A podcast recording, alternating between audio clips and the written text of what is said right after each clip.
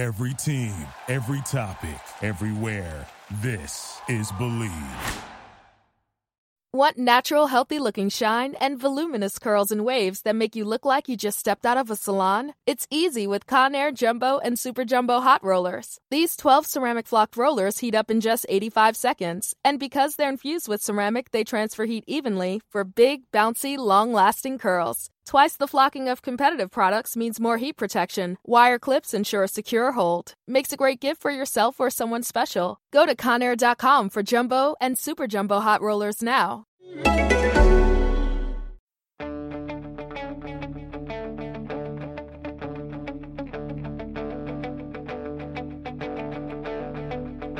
Ich warte seit Wochen auf diesen Tag und tanz vor Freude über den Asphalt. Als wär's ein Rhythmus, als gäb's ein Lied, das mich immer weiter durch die Straßen zieht. Komm dir entgegen. Hello and welcome to Gegenpressing, the German football podcast from the Football Grad Network. I'm your host Bryce Dunn, and instead of doing all the uh, matchday results, because we have had an English week, so that means midweek games and then the normal weekend games. I'm not going to run through them all. You can Google them. But joining myself, um, as always, is the Football Grad uh, Network uh, creator, uh, Manu Veth. Manu, how have you been? How's your week been? Oh man, Bryce, I had a, had a crazy week. So I guess it's public knowledge now. I will be joining um, Transfermarkt as the Congratulations. yeah, eh? thank you very much. Yeah, as the uh, new area manager for the US market. It's an exciting project. We're expanding in the United States and, um, you know, I still get to do a lot of European content, but also, of course, Major League Soccer, which I've done in the past for Pro Soccer USA. I still get to write for Forbes, so I'm still going to do plenty of Bundesliga coverage for them as well. And uh, I get to continue these podcasts. Um, that's a question that I've been asked a lot.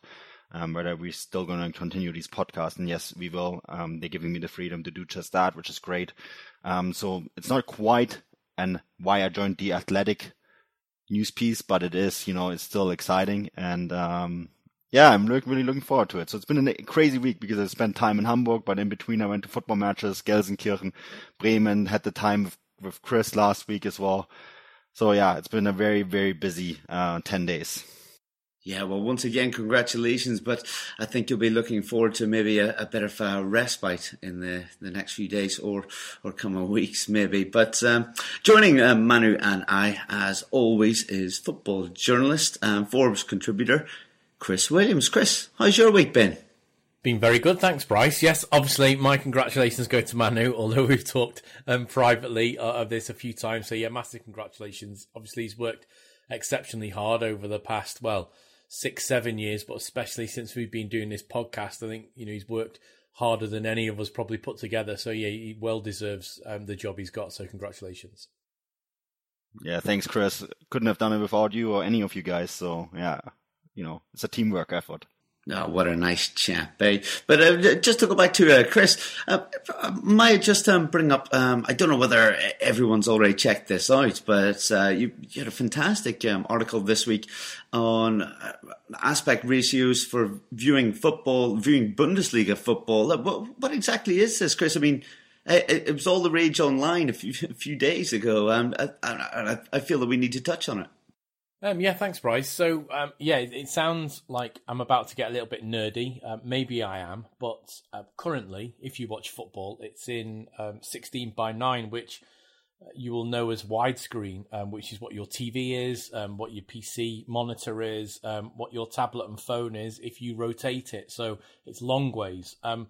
The Bundesliga has been testing a world first. They're the first football or sports one to do this. I think it's the first football in the world to do it in 9 by 16 so that is portrait mode right so if you have got the phone in your hand and you hold it normally like you would looking at your text message or looking at twitter that's how you can view um, bundesliga football or that's how you will be able to it's under testing at the moment um, and yeah manu and i were in germany last week 10 days ago um, sat down with um, with the guys over at the dfl um, and and yeah, they gave us a, a, wonderful presentation about how they're looking to change the way football is um, not just broadcast but really consumed. So there's a lot of people who'll be listening going, why are they doing that? And that's one of the questions that both myself and Manu asked at the time. Um, but unbelievably, and, and, I didn't really appreciate this, a lot of people now use their phone um, in the way it's meant to be, the, the way it's meant to be designed, which is upright. Um, you know, 30% of sports fans streamed live events to their smartphones. That was a Google survey. 80% of those said that they use multiple screens to watch more than one watch. So, you know, you can watch Bayern on the TV, you can have Dortmund on your tablet, and you can have, you know, um, Leipzig on your phone. So, to be able to watch it in a in a more clear way. So, if you rotate your phone, um, the, the the characters, the players, the ball, exceptionally small. It's hard to see. So, if you've got it portrait, it's a lot easier um, to view. Um, but it comes with a lot of challenges. So, for example, they had to use five additional cameras, which were rotated to give the 916 aspect. Um, their control room was completely different. But the beauty of it is, um, is that your smartphone is is ultra HD, so you've got an ultra HD stream there, um, and the test's gone really, really well. Spoke to um, Andreas Heyden, who's the um, EVP for digital innovations over at the DFL, um, yeah, and they've got some really good, exciting things. So that's over on Forbes um, now. Check it out. Um, it's all about what I do. It's sports business. Um, so yeah, it's on Forbes. You can Google it if you want, or you can just go onto my Twitter handle, which is Chris seventy eight Williams, um, and it's pinned at the moment. It's the top one. Yeah, incredible stuff. very interesting. I can only advise that you go over to the Forbes website and check that out, or Chris's Twitter, as he just said. Okay, well, let's talk football. Um, as we mentioned, and and why I didn't mention um, all of the uh, fixtures at the uh, start of the podcast is because we have so many. And uh, an English week is um, how they would call it in Germany when they play midweek games. It's something that's not done very often, unlike in England, for example. Um, uh, Manu, uh, when we um, go to touch on this, I mean, it seems like the Bundesliga are a bit reluctant to have midweek games. Um, I can imagine because of travelling and, and the scheduling and, and all this. They do have the uh, winter break coming up, but because they had to cram in two sets of um, match days in one week, uh, does this suggest that there was a bit of an issue with scheduling, or or, or why was the reason for this? Yeah, I, you know what, Bryce? They had to put the the English week somewhere, I guess, or the Englische Woche, as we call it here, right? Um, and usually we play in Englische Woche for the Pokal matches or you know Champions League, Europa League, those kind of games. Um, I have not a big issue with the Englische Woche normally, the midweek games. I think that every once in a while it can be exciting to have you know back to back to back games.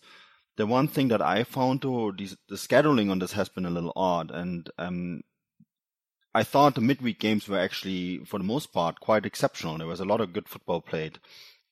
But I did find though, and you know, we get to talk about a couple of those matches um, today that it seemed a little flat on the weekend, and it almost makes you wonder if you if the DFL maybe should have been better about scheduling this final um, the final three match days instead of putting them in an, in 10 day space just before Christmas when a lot of players are kind of switching off in Germany. Remember, we, we take four weeks off um, and there is something called a Christmas mode.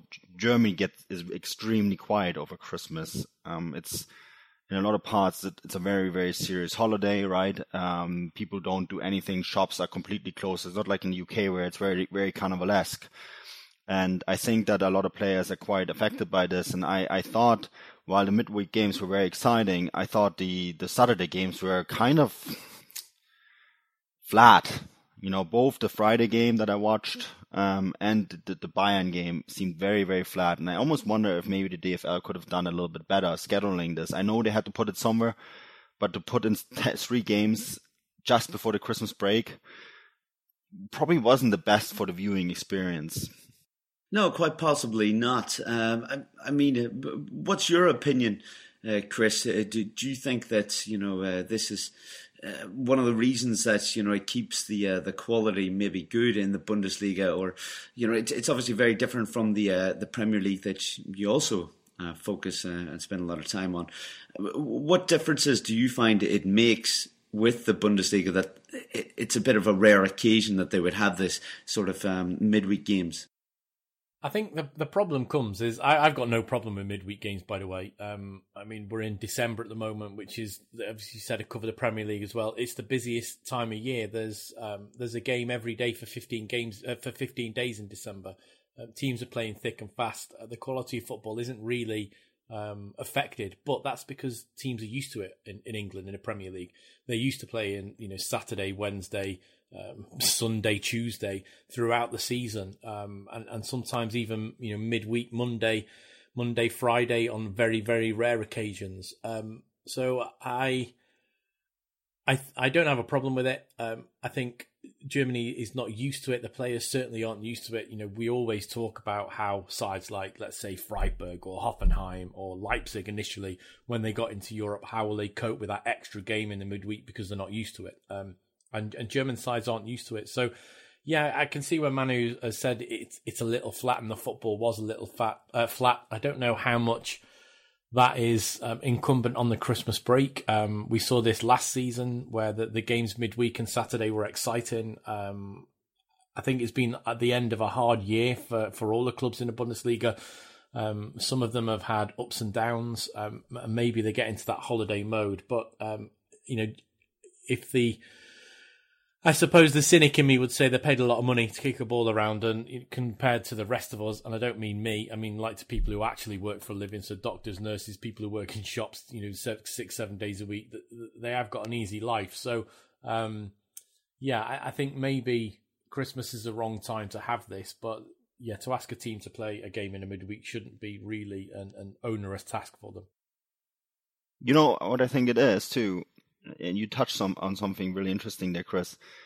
A lot of teams had a hard year when you when you really look. And I, spoke to Joshua Kimmich after the game about this um, on Saturday, the the Bayern game against Wolfsburg, and I think that Bayern. I mean, you looked at their bench; they they only had amateur players on that bench because I think they have eight um, players that are currently out with injuries, and I think you know, they also had a very strenuous relationship with the head coach.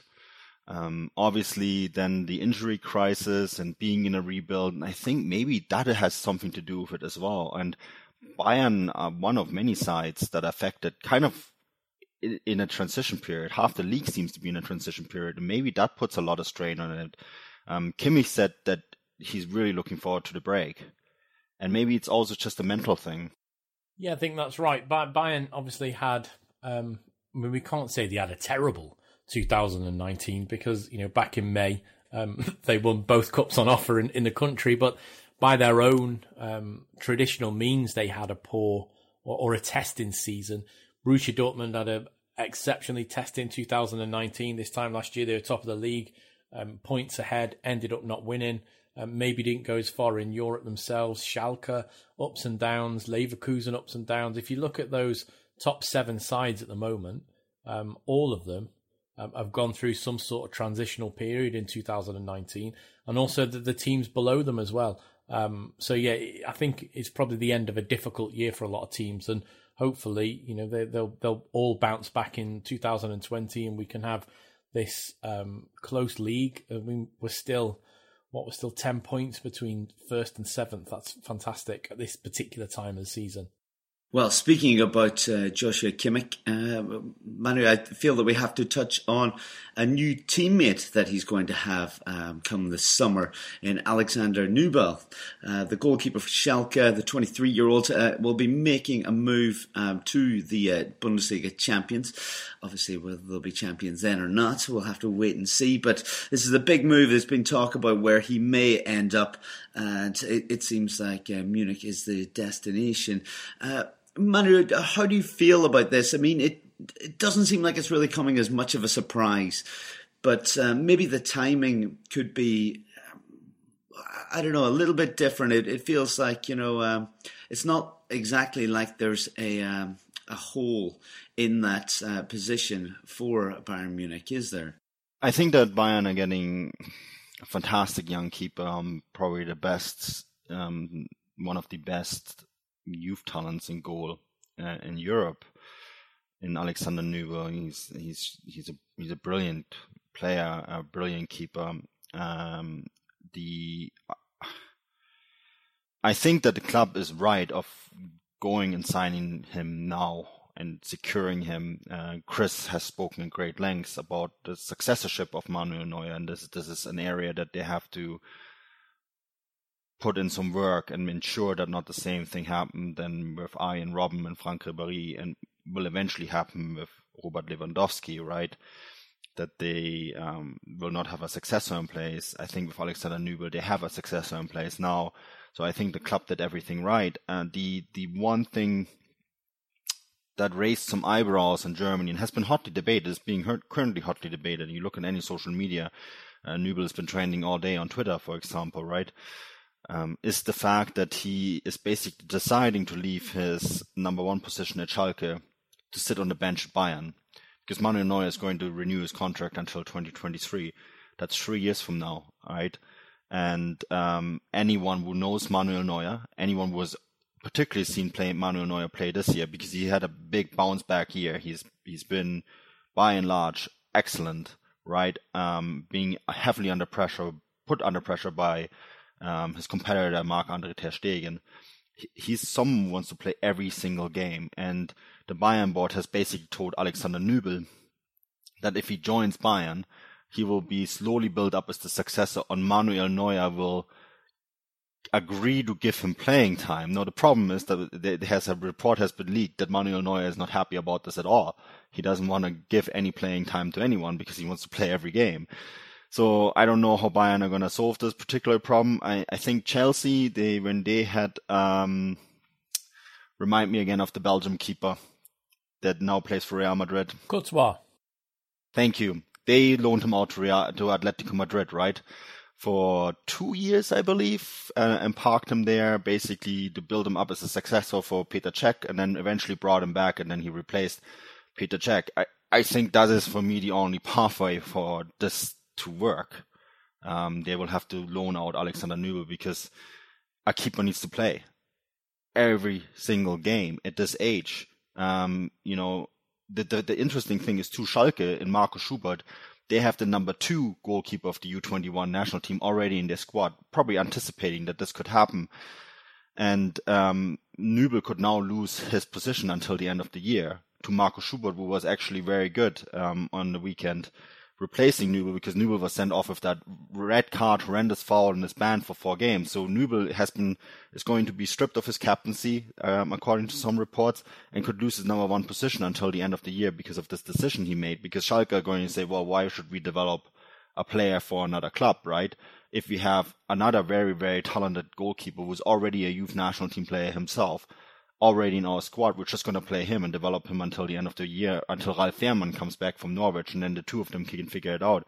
It, it, it's an odd timing, an odd decision. Um, I understand why Nübel wants to take the risk. You know, you don't always get a chance to join Bayern. Um, sometimes snubbing Bayern means you will never get a second chance.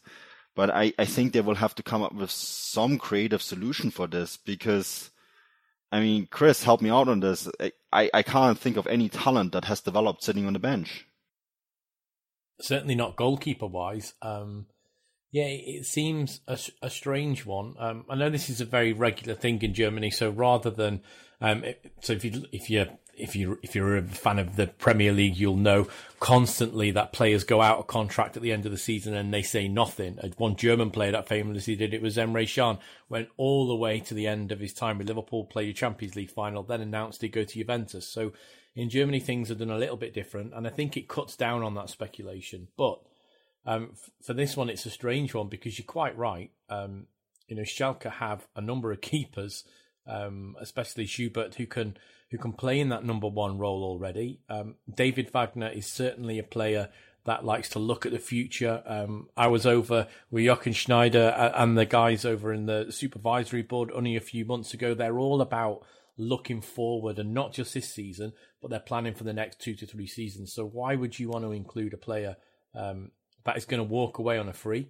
Um, you know, he's been developed by Schalke. Schalke have invested a lot of energy in him since he um, made his way over from Paderborn um, a few years back. He's been given all the luxuries that come with um, that development, and he's going to walk out and, and they're not going to receive a penny, um, and he's going to go and sit on a bench, which I think is um, it's it's a strange decision. Obviously, it's selfish, and and you know you can say there's no loyalty in football, but that works both ways. A club will soon sell you if you're not good enough. So I, I can understand maybe why there is no loyalty to maybe sign a contract and if he's going to move, at least ensure that Schalke gets some sort of recompense for for all the things and all the time they developed him on. But but he's not. He's he's going to go over there and. Um, Bayern have, have also, you know, got um, Christian um, as well, who can can play there. He's a 19 year old goalkeeper. What's going to happen to him? Obviously, they got Sven Ulreich, and he hardly gets any games, and, and he's been he's been an outstanding keeper at times when he's had to fill in for Neuer. And, and Manu's quite right. Manuel Neuer's going anywhere. So why would um, Alexander Nübel want to turn down his captaincy, his first team choice, to go and sit on a bench um, when he's not playing? And, and yeah, Manu is very right. He will have to play. So where does he go on loan? And is anyone going to want to really take him on loan and just develop him from Bayern in the Bundesliga? Maybe not, maybe not one of the top ten sides. So he'd be looking at going to a team further down the league. Does does he want to go from Schalke where he's at to on loan at Hertha or on loan at Mainz or on loan at Wolfsburg? Is is that is, is past? Does he see that for two years, or does he want to go and maybe go on loan to an English Premier League side or a, or Spanish La Liga side or maybe even an Italian side? But he's not going to be at a club um, that's going to be operating higher than where he is currently, Schalke. So I find it a, I find it an odd one for a keeper um, to turn all that down and, and go. And obviously, it opens up a load of old wounds, Manu, because um, Manuel Neuer made the same move. Yeah, but Neuer cost 30 million euros at the time. Yeah, yeah. So there's, obviously there's that, but there was still those wounds opened up where he left, um, and and I can see Nübel's going to reopen them wounds because he's going to walk out on a free. And he had a contract offer from Schalke that included an exit clause. So I I don't understand why didn't he just sign a contract? Schalke, I'm going to lean out of the window now and, and say Schalke are going to play in Europe next year, right? Um, he would have had plenty of time to develop there and play in European football. And you're quite right. There's not going to be that many teams that are going to be willing to say, okay, well, we're going to loan him for two years and then basically give him back to Bayern. That's that's a very tricky thing. So are Bayern going to be powerful enough to tell the captain of the current club, because mm, just just a reminder, Manuel Neuer is the captain of Bayern Munich at the moment. Are they going to be able to tell him basically, look, every tenth game or every fifth game you're going to sit on the bench? I, I find that very hard to believe. Do you think that uh, Nübel's maybe thinking, uh, Manu, you know that you know Neuer obviously has been troubled with injuries in the past. He's thinking, I'm gonna get my opportunities there that's a big gamble. Um, yeah, you, you're right. He's uh, broken his fifth metatarsal, right? That's an injury that can come back, and it's a it, it is um, at the stage that Manuel Neuer is is a career-ending injury, and I think if you keep that in mind, I understand. You know, I, I personally think that Bayern actually, and um, we, Chris and I discussed this on this podcast. Actually, I think Bayern did the the right thing in bringing in a successor now because know, um, as you said, Neuer is potentially one injury away from from a career-ending injury. Um, but at the same time, I think for the player, it's a big risk, um, and that is that is something that you know you have to keep in mind um, always.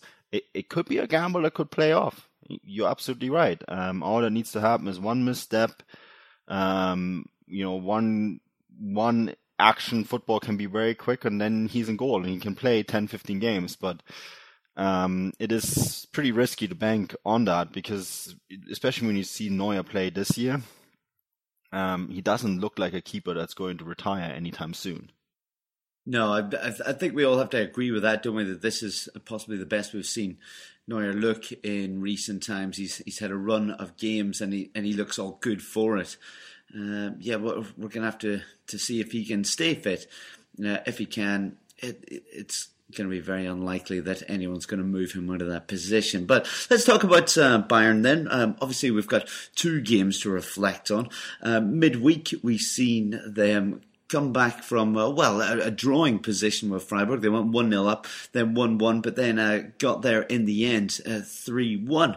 Um, then at the weekend, again, we've seen uh, two late goals against Wolfsburg uh, for them to win and pick up six points out of a possible six.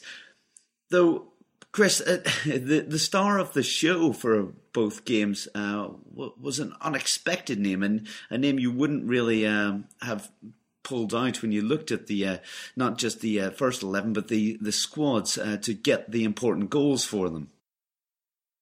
Yeah, that's quite right, uh, Joshua Zirkzee. Um, I think we've all said that Bayern need to bring through some youthful players at some point. Well, um, it looks like they're doing that now. Um, yeah, you know, obviously grabbed a um, grabbed a goal midweek against um, Wolfsburg, and yeah, playing very very well. Um, he's come up from the second side obviously he's been given his chance um, for the reason that he's shown on the pitch. Um, but this, for me, Bryce, is the start of Bayern looking a little bit better because uh, for them to go behind, um, sorry, for them to, to, to draw and then come back from that position um, and do it emphatically and then go and win the next game with two late goals. This is the sort of thing that champions do. They find a way to win, and, and that's what Bayern have done over the last few weeks. You know, they're they're sitting third, uh, 33 points. Leipzig are on 37. They've clawed that gap back to Gladbach. They just now need to claw the gap um, back to Leipzig. And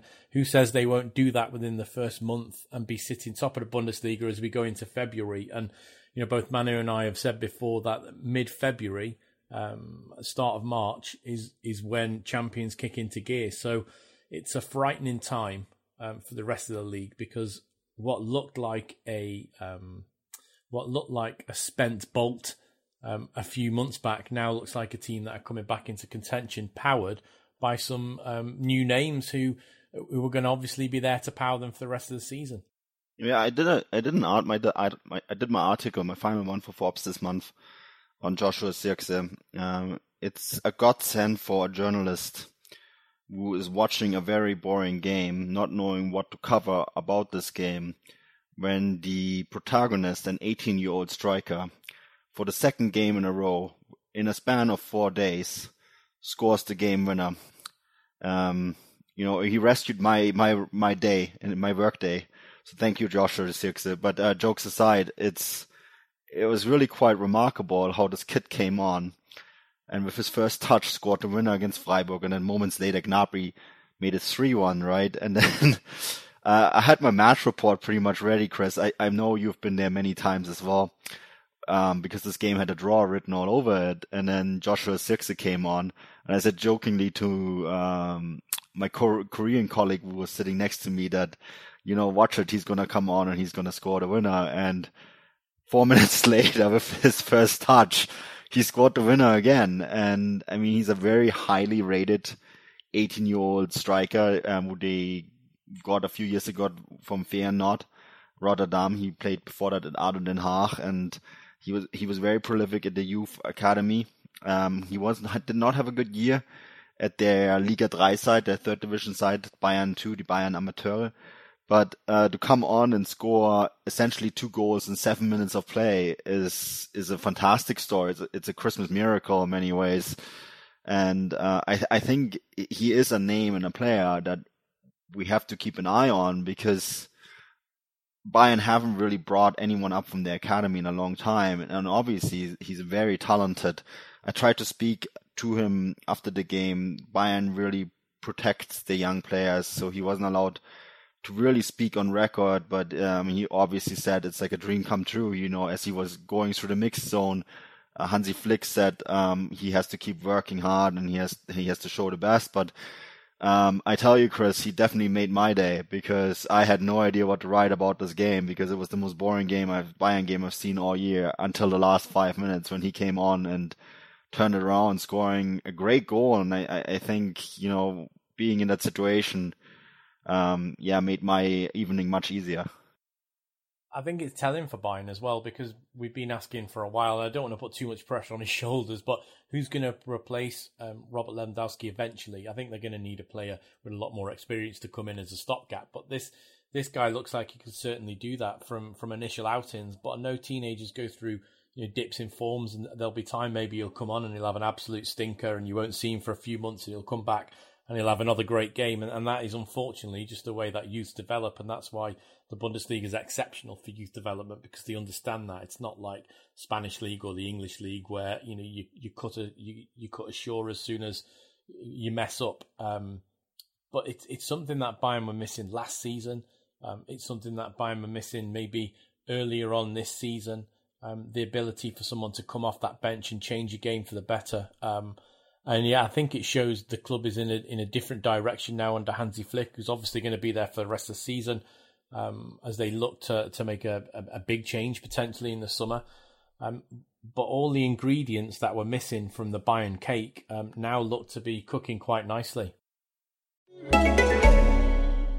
Hi, this is Rachel Fisher. And this is Desi Jedeikin. And we host the Hollywood Crime Scene podcast. We're really excited to tell you about the best Christmas ever on AMC Plus, where every day feels like Christmas morning. It's the holiday season, and that means it's time to see old friends like Buddy the Elf, Heat Miser, and Clark Griswold. Plus, you get a stocking stuffed with highly acclaimed AMC series like The Walking Dead and Mad Men, new series like Gangs of London and The Walking Dead World Beyond.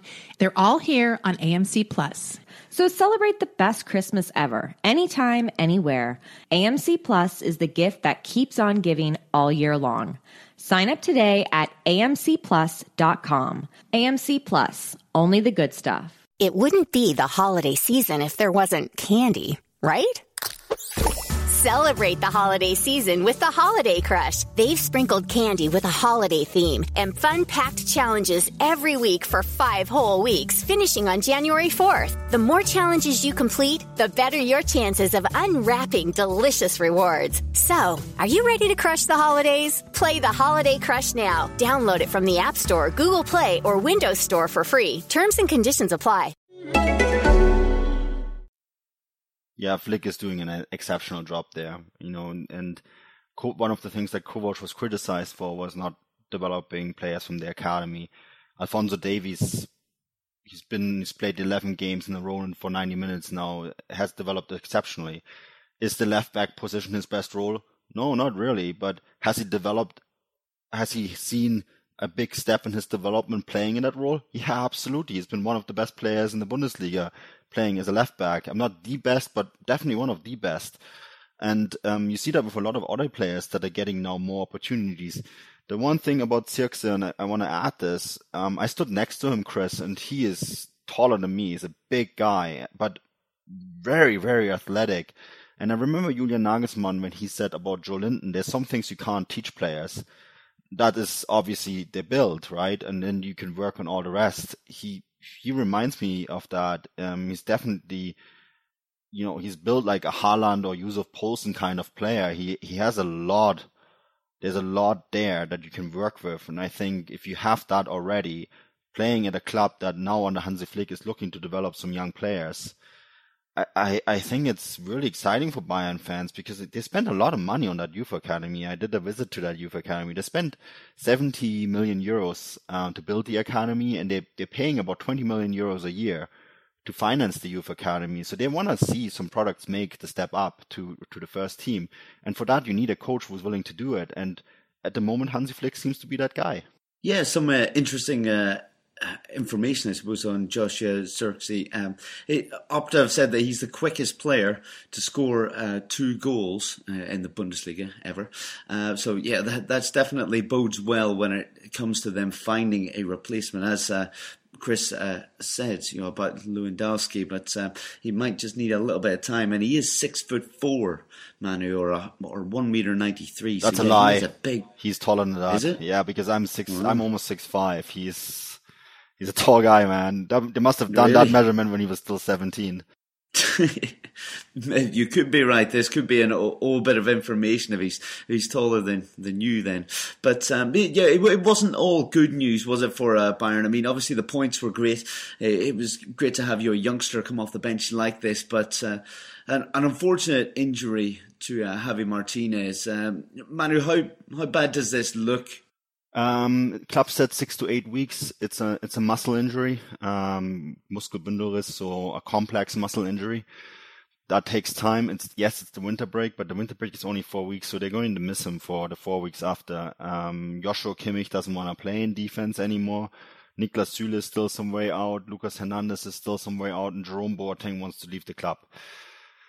Salihamidzic said that they're not going to sign any new players, which I guess means that they're going to take some academy players like uh, Lukas Mai, for example, or the U- US American defender who's really highly rated, Chris Richards, to to Qatar, to the very highly criticized training camp in the in the desert, and um, guess and see work with them. Although I, I don't think I would rule completely out that they're going to do something in, in the winter. I mean, Salihamidzic's word at the Allianz Arena were that winter transfers are always very difficult. Um, but when I look at the defender situation and um, when I look at the draw in the Champions League uh, against Chelsea, who have a very youthful attack, I, I think it's it's a favorable draw for Bayern, but it's also a dangerous draw for Bayern, and I think they need to have a fit defense by by um, you know by the time that game comes around in February.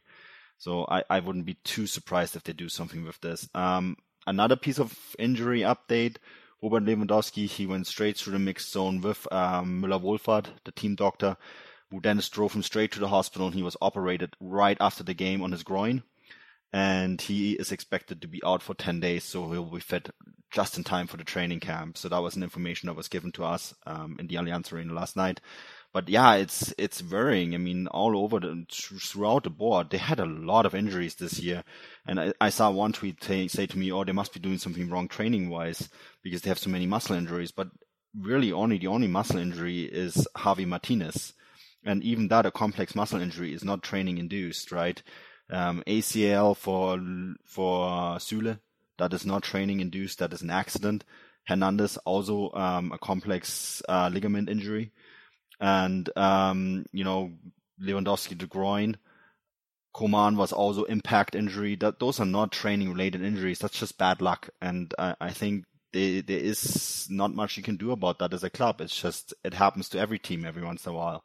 Yeah, absolutely. incredible uh, bad luck, but it seems like a, a, lot of the clubs are going to be you know, quite enjoying um, a little bit of a respite. Um, and I think one side that that will be will be Borussia Dortmund. Chris, um, the, the two games that we talked about for Bayern, they managed to pick up six points out of six. Didn't quite go that way for Dortmund as they managed to drop four points. Um, they played RB Leipzig on Tuesday night and were comfortably up 2 0 at halftime. Uh, RB then were handed a few goals, it's got to be said, and the game ended 3 3. Then on Friday nights, they, they couldn't get the job done against Hoffenheim either. Um, they're a side that will be looking forward to a, a few weeks off. Yeah, most definitely. Um, it's it's a strange one for Dortmund because um, the game against Leipzig, they were error strewn. Um, obviously, allowed Leipzig back in. I mean, how many times have we seen that before? Um, I was last season there to see them do it against Hertha Berlin. Um, you know, they've done it plenty of other times. They did it against Hoffenheim last season when they were comfortably ahead. Um, you know, through through a result, a positive result away. Um, and then we have it again on, um, we have it again, you know, against Leipzig. And then the game against Hoffenheim was, I mean, Manu and I were chatting as this game was going on, and Dortmund were 1 0 ahead. They should have been 4 5, maybe even 6 ahead at one point. They just couldn't get the ball in the back of the net. And I said to Manu, this had 1 1 written all over it. And then lo and behold, you know, that equalising goal's coming. Um, and Dortmund seems to be, and I know Reus has said there's nothing wrong with their mentality, um, but they seem to be exceptionally nervous when they leak a goal like that. Saw it against Leipzig and then saw it now against Hoffenheim, where Hoffenheim went out and, and got a winner that they deserved in the end. Um, so it, has been it's been a problem for them. Um, I did a I did a review on Borussia Dortmund's transfer window, uh, some analysis on them from, from this calendar year, which obviously included the, the winter window from last season, um, as January 2019. Pulisic signed for Chelsea, um, which was a wonderful deal for them, by the way. They received a lot of money for that um, at the time. Um, you know, 70, well, nearly $71 million, 64 million euros. Um, and, and Pulisic stayed. He didn't really play the rest of that season. Um, and everybody thought they've got the best out of him. Unfortunately for Dortmund, he, he's gone to Chelsea and he's really settled into what we saw two, three seasons ago um, when he was under Thomas Tuchel at Dortmund. So they've lost a player there, and and with that money, they brought in three who I've got them down as being way under par. To be honest, Bryce, that you know they brought in. Um, they brought in a great play, the great att- attacking players of Thorgan Hazard and Julian Brandt, who have struggled to hit the same highs that they did with their previous clubs, Gladbach and Leverkusen. I'd say Mats Hummels is the only player who's come in um, and really shown what he was about. But for the article I did for Forbes, I put in that he wasn't expected um, to carry those around him. He was expected to to be that missing link that helped Dortmund stop leaking goals. And at the moment, he seems to be their only player who can do that. Nico Schulz came in for a lot of money. He's been in and out with rotation and a little bit of injury. And then if you look at the other end, Paco Alcacer, um, I spoke on a on a pod the other week. Uh, sorry, a pod last week, uh, an English pod about Haaland potentially going to Manchester United. You know, Dortmund need a striker now. Alcacer's got, whilst he scored um, a, a, wonderful five goals in the first four games of the season, he's either, I mean, Manu said he's made a glass. I said he's made a Weetabix. He doesn't seem to be ready for that, um, for the physicality that the, the Bundesliga carries. So not only have they got problems at the back, they've got problems up front as well. Um, and yeah, it's it's been a poor overall year for Dortmund, and I think they're one particular club that can't wait to see the back of 2019 and 2020. They need a lot of things. They need Lucien Favre needs to be able to to lift his players and to stop this rot because when it's going good for them, it's exceptional. But when they're they're challenged, he doesn't seem the right coach for me. That instills a lot. I mean, I, I hate to harp on about Liverpool, but look at Jurgen Klopp at the moment. If his side are down or they're not doing particularly well. He's very animated. He makes a tactical change. He'll bring a player over for a, when there's a corner or a throw in going on. He'll give them specific tactical instructions. And that team are finding a way not only to come back from results, but to win trophies at the moment. And that's something that Dortmund don't look like doing. So Favre needs to be able to address his tactical inabilities in the middle of a game. And the players they brought in need to really step up. And that is Schulz. Um, that is um, Brandt. It's Hazard um, and also, and I was chatting to Manu about this other day, um, they signed um, Leonardo um, Balerdi from, from Boca, who was wanted by Roma, he was wanted by Barcelona. Can't get a game for love nor money, but he can for Argentina. What's going on there? Um, yeah, 2019, I think Dortmund will write that off as quickly as they can. Yeah, I think Dortmund desperately need Erling Haaland. And I, I, think, you know, the Bundesliga looks like the likely destination for him, but I, I think they're desperate to, to get a player like him.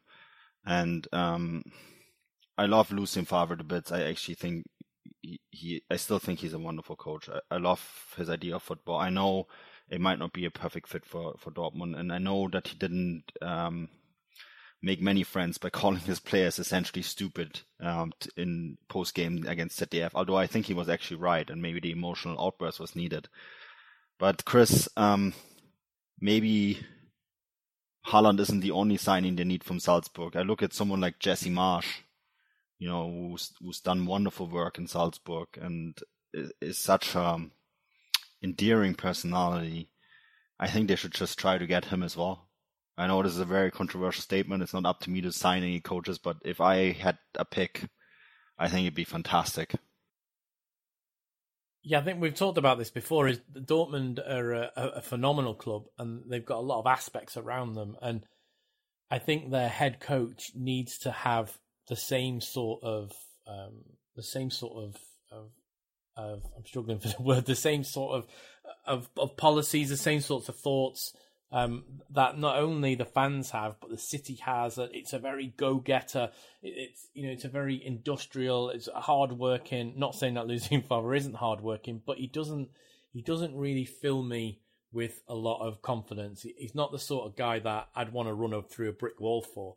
And Dortmund's success over the last ten years has been built on coaches like that. You know, Jurgen Klopp, or the world's best coach, um, really brought Borussia Dortmund back on the map then handed it to Thomas Tuchel, who is another live wire character. Okay, he didn't get on with um, Watzke and Zorc, but he was still a good character. Got them challenging um, for titles, got them challenging Bayern. You know, I was in that game where they knocked them out in the Pokal in the Allianz, and then I was in Berlin when they went and won that trophy. Um, they just seem to be missing that leader and, and someone who can really galvanise on that pitch. And, and, you're quite right. And Jesse Marsch has that. Um, I think everybody's seen the video um, at halftime at Anfield where he was animated. Okay, I know they're they're either doing a, a, Netflix or an Amazon Prime documentary. So did he play up for the cameras a little bit? Not hundred percent sure, but that is his personality, and I think they need a coach of that ilk on the sideline. And whilst Lucien Favre is a good coach, he's a very quiet tactician.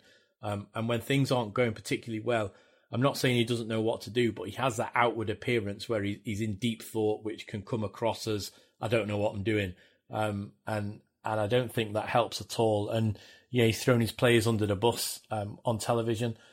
I don't think that helps either. Um, yeah, I think it could be a big win to break because yes, they need a striker, but at the moment, whilst Haaland will get those goals for them that were missing against Hoffenheim, I still think those goals are conceded. Those two are conceded against Hoffenheim. So, uh, are they going to want to be playing a nervous three-two for the rest of the season in every game with a possibility? I think they need someone like Jesse Marsch to come in, galvanise the club, sort out the back. You know, tell people what they need to hear um, and take the club forward. Um, I would say that if Lucien Favre isn't um, isn't relieved of his duty over the winter break, I would I would I would hang my mortgage payment on it that they go their separate ways in the summer because at the moment um, Dortmund, whilst they may look okay in the table, um, you know seven points behind Leipzig isn't really where they want to be. Um, they're three points now behind Bayern when they, you know, Bayern have turned over another negative um, result on Dortmund. They're way off the pace, and Schalke are breathing down them. Bayer Leverkusen, who've had a roller coaster of a season, are two points off them. Hoffenheim, who you know themselves haven't had a good season, are still there in seventh, only um, three points behind them. So, if results had gone the wrong way for them this weekend, um, they could have found themselves in sixth, which is not where a, a team who should be challenging for the title should be. Yeah, I think the best news about this weekend is for Dortmund that it's only seven points to the first to first place. Um, I think the bad news for this weekend is that first place is Leipzig. Yeah, I, I stole your transition, Bryce. No, I think it's quite right. yeah, well, and, we def- and what we said before is um, Dortmund if you want to win the league, I, I genuinely think you have to take four points off your rivals. So if Dortmund have any aspects of winning the league now, they've got to win um, in the uh, in the Red Bull Arena in Leipzig. Um, come the real back end of the season, are they going to do that if Leipzig are storming towards a, a title? No, they probably won't. So this was a massive game for them. I've seen time and time again titles come down to, to this sort of, of game, and Leipzig have taken a point there off Dortmund um, and they'll be really happy because the way they're playing and the way Nagelsmann's got them going, they'll easily take four points off them over a season, which will see them win a title ahead of Dortmund. Yeah, and, and look at look at the way they they they were the only side that didn't really seem to struggle with this in, uh, this midweek game. The way they came from behind to beat Augsburg pretty convincingly, and Augsburg have had played a really good, you know, second half of the of the Hinrunde. And uh, when they went up 1 0, a lot of people in the Allianz Arena were sort of hoping, oh, maybe Augsburg is going to take points of them.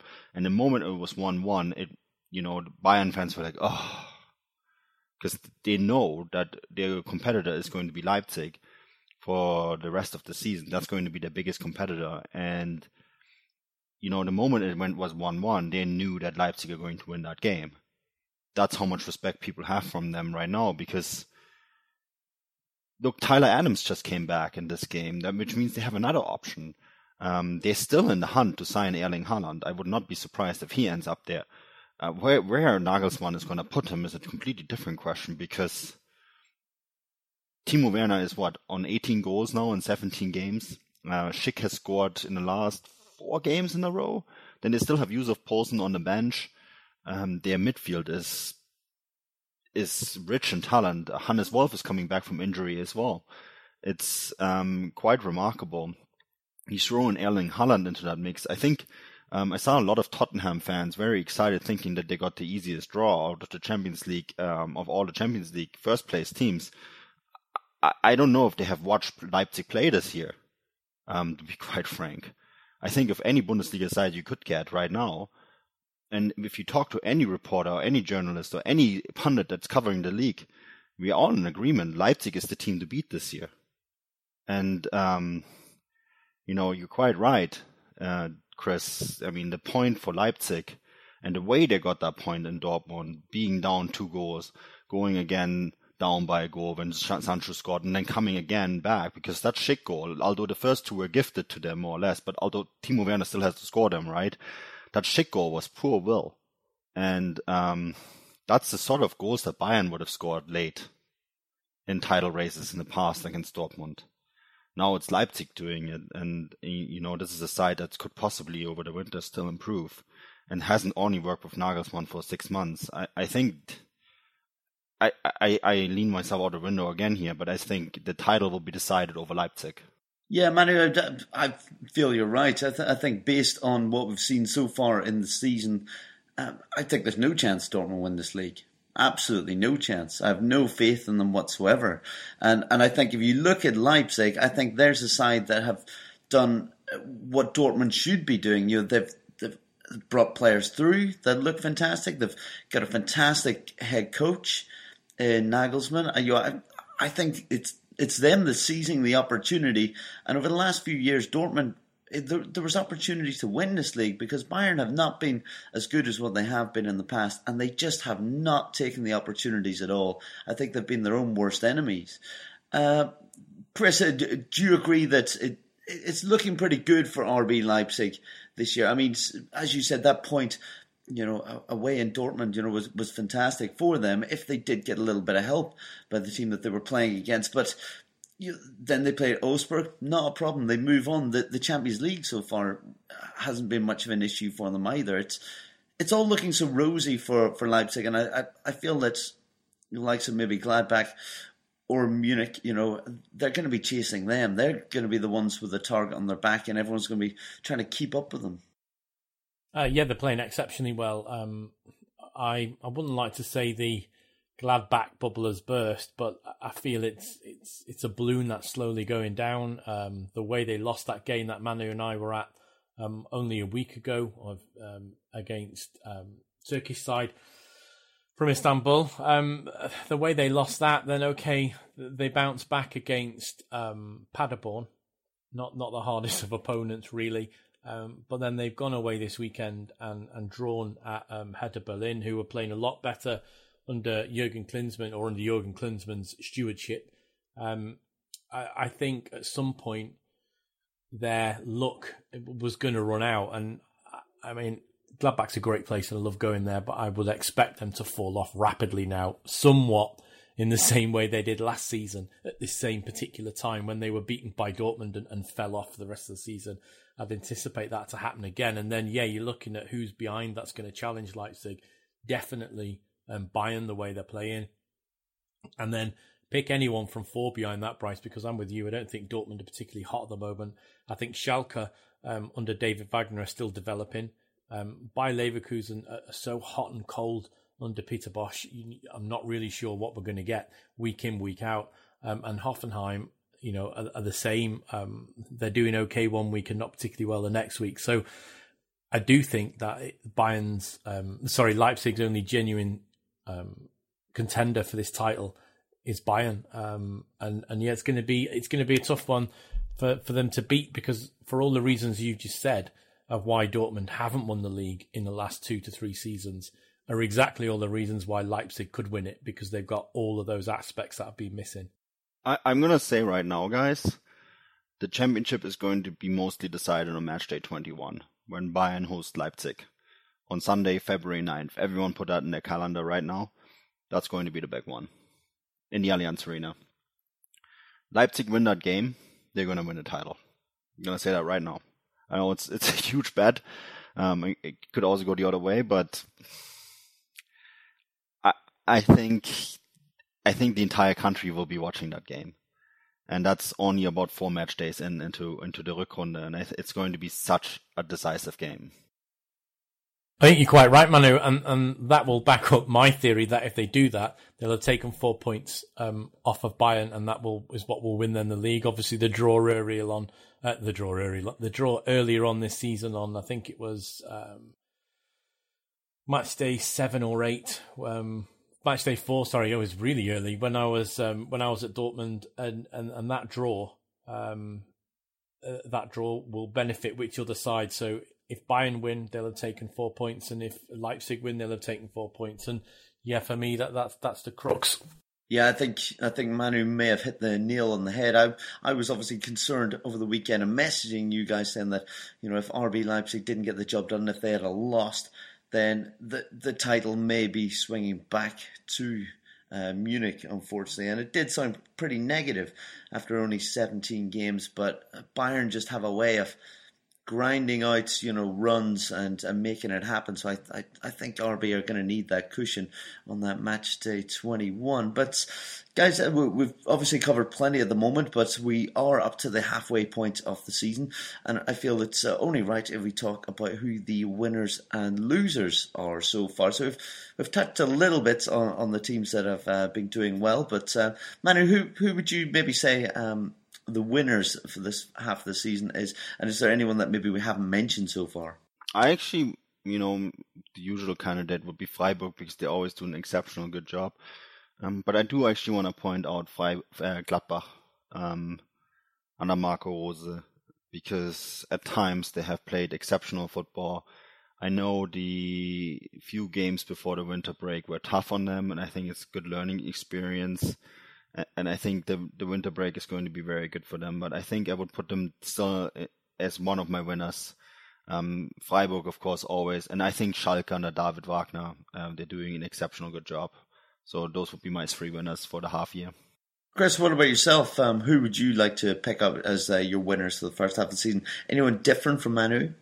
Um, yeah, I've, I've, got one different from Manu. Obviously, I'd like to say that Gladbach, although I think maybe their balloon's deflating now, they were fantastic, and no one expected them to be as high as they were, as quickly as they were. And if you're a Gladbach fan, um, that should fill you with confidence because Rose has only been at the club what four, five, six months, um, and, and, he's making the team play in a certain way. Um, I think they're very unlucky to go out of Europe as well, so that'll be an excellent learning curve for them. Um, I'm probably going to choose Augsburg, Bryce, because they were nailed on as um, relegation candidates for me. And I know they're slap bang um, in 10th on 23 points, but I would have expected them to be somewhere where Cologne or Dusseldorf are at the moment, which is um, you know 10 points below that. So um, yeah, well well done to them because um, I didn't have them being that high. Um, and Union Berlin, Bryce, it's no surprise to me um, that they are where they are, which is an 11th. a lot of people predicted them to be maybe the Paderborn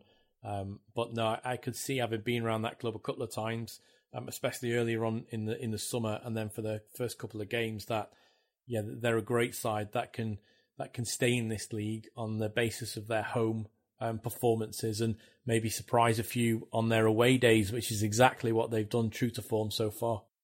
Yeah, I think very good shout, um, actually, uh, by by both of you. And um, if being honest, I think Schalke we probably didn't think we are going to be up to much this year, and they've done very well under Wagner, and they're they're looking good for European football, which I'm pretty sure I was guilty of saying at the start of the season would be out of their grasp. But um, Hoffenheim, I think, sitting in seventh, going into the winter break, I think they can be pretty happy with themselves as well. I mean, that was a that was a big old pair of shoes to fill when uh, Nagelsmann left in the summer, and uh, I think everyone expected them to really struggle this year, and they've they've done okay. They've went through patches of of poor results, but you know, I think they'll be pretty happy with themselves, and rightfully so. And Manu, then if you want to pick out some losers, then um, unfortunately we're we're, we're going to go down that route. But um, some people have not been happy about this uh, first half of the season. Yeah, Werder Bremen. Um, I think the club with Chris and I, I spent we spent this week there, and I, I've, I've interviewed there CEO, and it's such a historic big club in German football, and to go into winter break on 17th place um, is a disaster. It's an absolute disaster. It's not befitting um, one of Germany's biggest clubs, and I think that they are have to slightly blame themselves. They have something called the Bremer Weg. I think I've ranted on this on the podcast before, so um, I'm not going to go too deep into this. But the Bremer Weg is basically always trying to find people within the club that know the philosophy. And the latest candidate on the Bremer Weg, or the, the Bremen pathway, as they call it, is Florian Kohfeldt, who is a wonderful person. He's a very, very nice guy, um, very charismatic, but unfortunately, I don't think he is the right coach for the club. Um, I don't think he has a plan B. I think the the game that I was at, if you go, if you lose five 0 to Mainz, in fact, if you're down three 0 to Mainz after 18 minutes because your side didn't know how to defend, I think there's a lot of things going wrong at your club, and I, I think they need to really look hard and long at, at the coaching situation there and find a solution. And I think they're, for me, the biggest loser uh, of of, of this half season. Yeah, I, I, I can only agree with that. You're looking at the table and you're thinking that that's not where Werder Bremen, I'm sure, envisioned them being. And uh, the final kick in the teeth, probably going into the winter break, was that all the sides around them won in uh, Fortuna, Dusseldorf, Cologne, and Paderborn as well. So, um, yeah, a really hard uh, first half of the season uh, for them to uh, accept. I suppose there may be some changes coming up for them. Uh, Chris, um, any losers or loser that you would like to um, pick out uh, for the first half of the season? I think teams that have, have surprised me by their lack of performance. Um, I'm going to have Eintracht Frankfurt down there, 13th at the moment. Um, they had a wonderful season last season. Um, you know, they could have been the Champions League this season had the penalty shootout gone their way. Um, in last season's Europa League semi-final, I, I, do think they would have comprehensively beat Arsenal in that final, and they would would have been in the Champions League, which would have made this season even worse for them, I think. Um, and they will probably find themselves somewhere three places lower down, 16th or 17th. Um, and for Frankfurt, it's been a strange one. It's their away form that's let them down. Bryce nine match, uh, sorry, eight matches away, they picked up three points. That's real un-Frankfurt like than what we've seen um, the last couple of seasons. Um, you know, not too bad. Their home form's not too bad. 15 points out of um, nine games played. So, yeah, it's um, that's a strange one for them. Um, and then, yeah, Werder Bremen as well. I didn't expect them to be down there, um, especially after you know the times that they've had. I thought they had a very good season last season, but yeah, for them to be in 17th and it's not like Paderborn are cut adrift either. So the other a couple of seasons ago, we saw that um, Cologne were rock bottom, um, and but Paderborn are two points behind um, Werder Bremen at the moment. That is easily catchable when we come back out of the winter pause. So it's it's not like that they they couldn't see themselves propping up um, the table, which would be horrendous for them. Um, yeah, I, I, think those two teams um, for me are maybe not performing as well. I mean, you could say you know, Fortuna Dusseldorf are, are down there um, as well, but I think we've all discussed that they're a great side, maybe one of the top 25 sides in Germany. So for them to be 16th isn't too bad. And the same for Paderborn, for them to be bottom after coming up last season. Um, I, I, don't think that is, is a shame for them.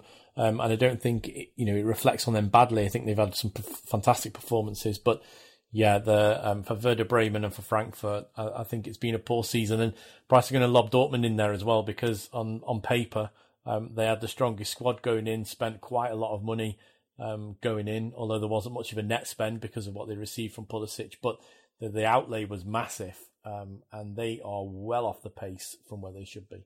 You know what, Chris? You took that away from me. I was going to mention that uh, with what we predicted, that that would probably be seen as um, a bit of a a bit of a poor uh, first half of the season for Dortmund uh, and Werder Bremen. Yeah, they're they're going to be looking to uh, change their fortunes uh, when they come up against Fortuna Dusseldorf. Um, when we uh, get back to uh, playing in the 18th, they've lost six of their last seven, and they've only scored one goal in their last four. So things definitely need to change. But guys, that does it for the first half of the season. Um, Manu, do, does this mean for yourself that you're going to have a bit of downtime now, or, or what have you got coming up? Yeah, I have a downtime. Um, I'm going to take a few days off. Um, knowing myself, I'll probably get bored and write something, but uh, there's n- nothing really planned until January 1st when I officially start at Transfermarkt.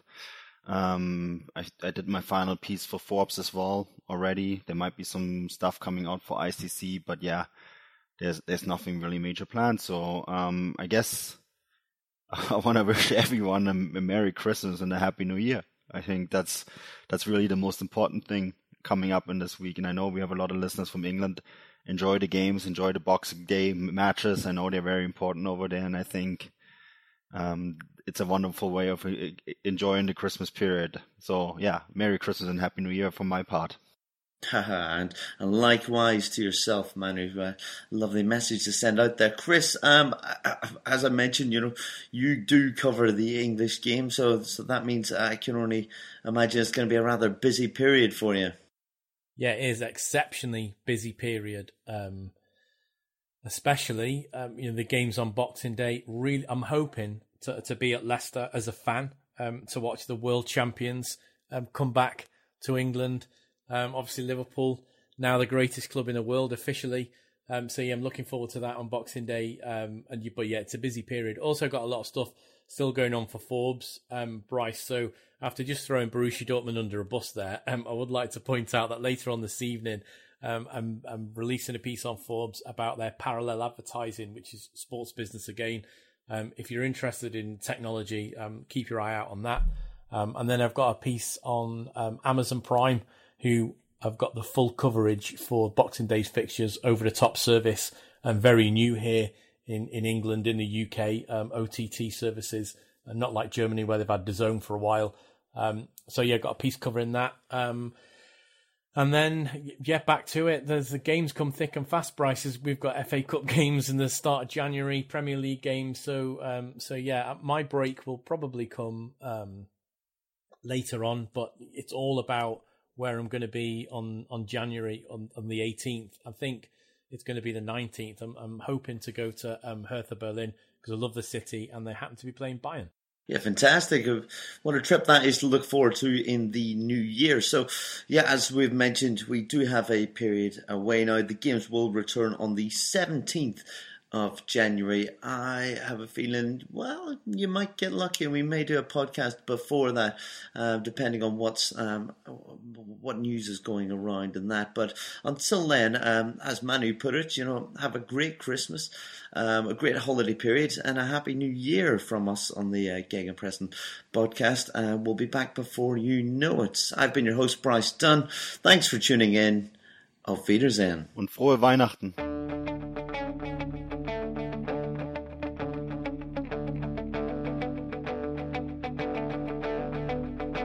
Ich wart seit Wochen auf diesen Tag und tanz vor Freude über den Asphalt.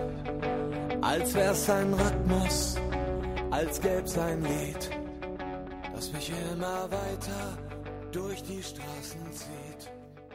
Komm dir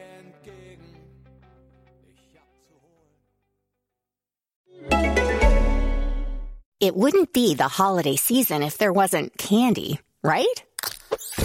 Celebrate the holiday season with the Holiday Crush. They've sprinkled candy with a holiday theme and fun packed challenges every week for five whole weeks, finishing on January 4th. The more challenges you complete, the better your chances of unwrapping delicious rewards. So, are you ready to crush the holidays? Play the Holiday Crush now. Download it from the App Store, Google Play, or Windows Store for free. Terms and conditions apply.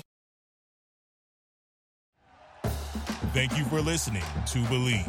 You can show support to your host by subscribing to the show and giving us a five star rating on your preferred platform.